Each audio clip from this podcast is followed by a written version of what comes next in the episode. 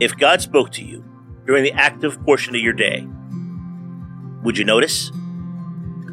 Welcome to my R2B Media and the Power of God's Whisper podcast.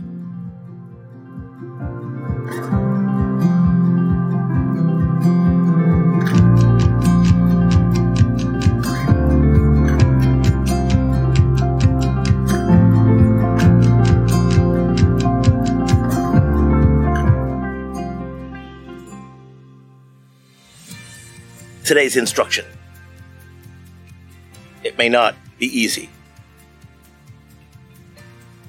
Anyone who hears and doesn't obey is like a person who builds a house without a foundation. Luke 6:49. You know, when we say we want to hear God's voice, we need to understand that we aren't just expressing curiosity. We're making somewhat of a commitment. Theoretically, it's possible to ask for God's wisdom or direction and then take it as one of our many opinions to choose from.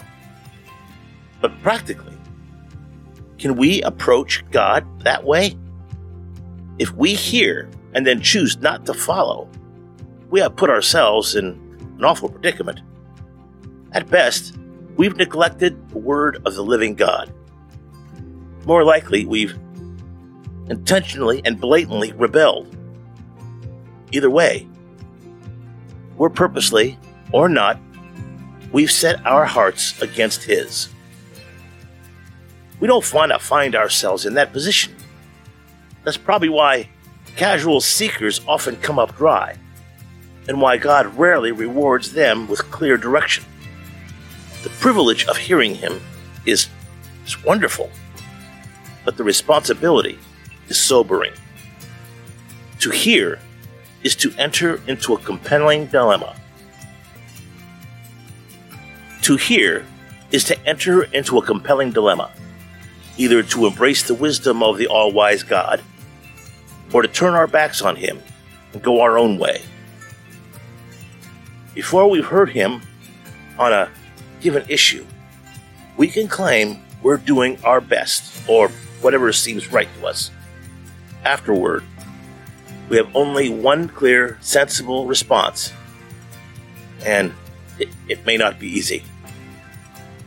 Approach the listening process with a commitment to do whatever God says.